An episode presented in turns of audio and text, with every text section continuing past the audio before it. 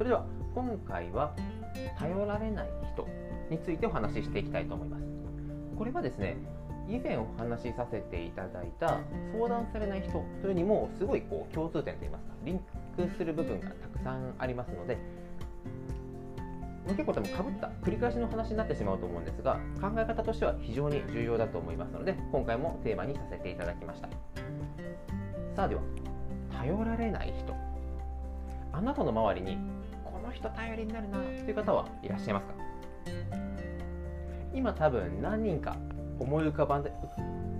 感じましたね。思い浮かんだと思います。さあ今思い浮かんだ方ってどんな部分が頼りになりますか？なぜ頼りになる人と言って思いつきましたか？これも多分いくつかエピソードが思い浮かんだんじゃないのかなと思います。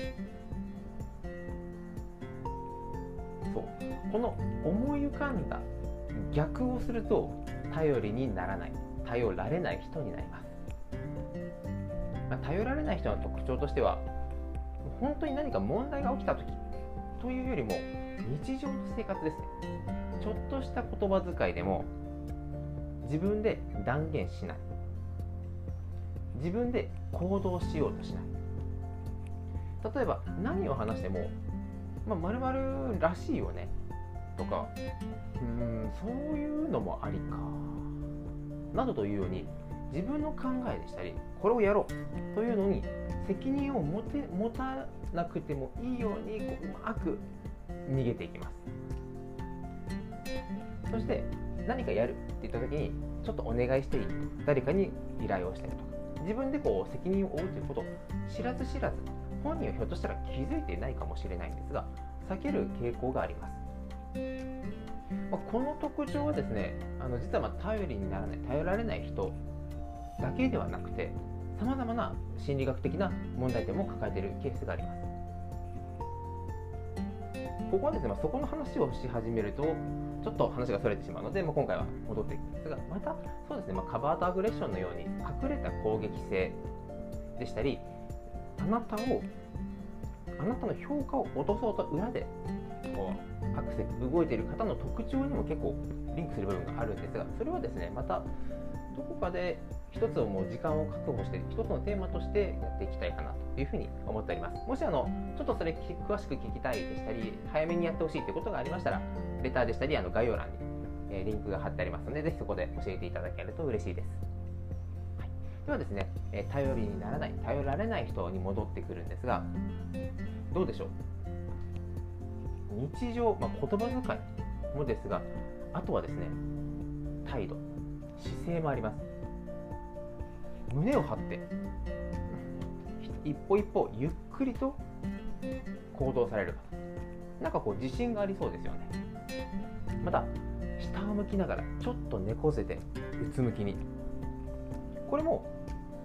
ちょっとこの人大丈夫かなと思っちゃいます。でここはですね猫背になったりとか下を向くことによって声がうまく通らない。もうこれですね実際にこう声をなりわいにしていらっしゃる方々に直接聞くのが一番、まあ、プロプロはプロに聞くっていうのが一番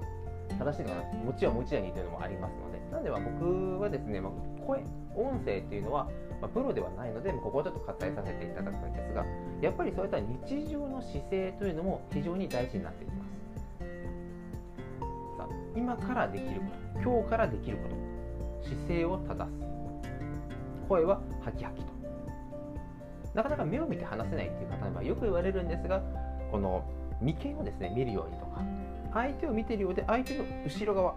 頭の後ろをちょっとこう投資するようなイメージをというのもいろいろ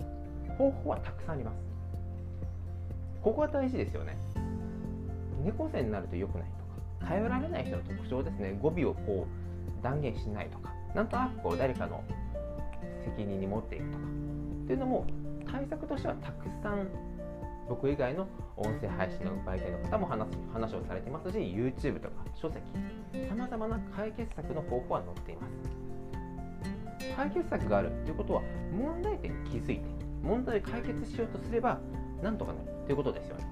でもそもそもその問題点に気づけていないとどんなにたくさん解決策があったとしても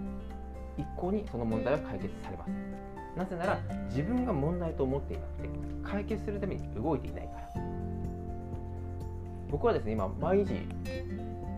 100, 100人はごめんなさい言い過ぎですね。4 5 0人の方の配信をずっとこう流して聞かせていただいてます。そうすると皆さんいろんなこう問題の解決でしたり考え方について配信してくださるのでそれをずっと聞きながらあ今のこの方の話って実は自分できてなかったなということで、まあ、自分で問題をこう見つけるように最近この、はい、